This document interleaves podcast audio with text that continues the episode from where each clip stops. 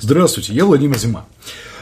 Надеюсь, что вернулся в эфир. Очень долго меня не было, э, несколько месяцев, но это было связано с тем, что я очень тяжело болел и просто физически не мог э, практически не писать, не создавать какие-то видеоматериалы и так далее.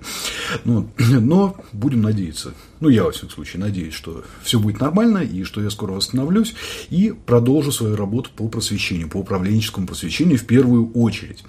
Ну, а так, свое возвращение я хотел бы начать с ответа на вопрос, который, наверное, мне задают, э, ну, чаще всего.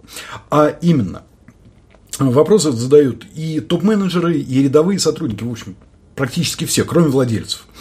А, владельцы тоже иногда, но в отношении топ-менеджмента. А, так вот, а вопрос следующий.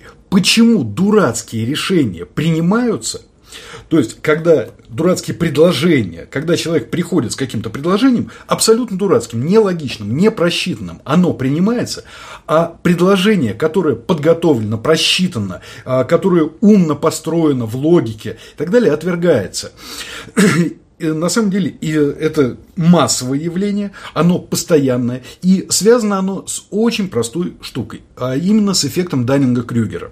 А дело в том, что чем компетентнее человек, тем больше он понимает, что не бывает ничего абсолютного, что даже в самом профессиональном расчете можно ошибиться, что даже самое лучшее предложение может там в определенных э, случаях и при стечении определенных обстоятельств не сработать. И поэтому когда он представляет свое решение, вот вы приходите к боссу и представляете свое просчитанное решение, там есть экономический отчет, э, э, расчет, там есть логическое обоснование, там все есть.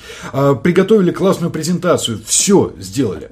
Но ваше решение отвергают, а рядом сидит человек, который предлагает что-нибудь, ну, совершенно нелогичное, совершенно дурацкое, а, ограниченное короткой перспективой и то, что даст убытки впоследствии, и его предложение проходит, а ваше нет. Что такое?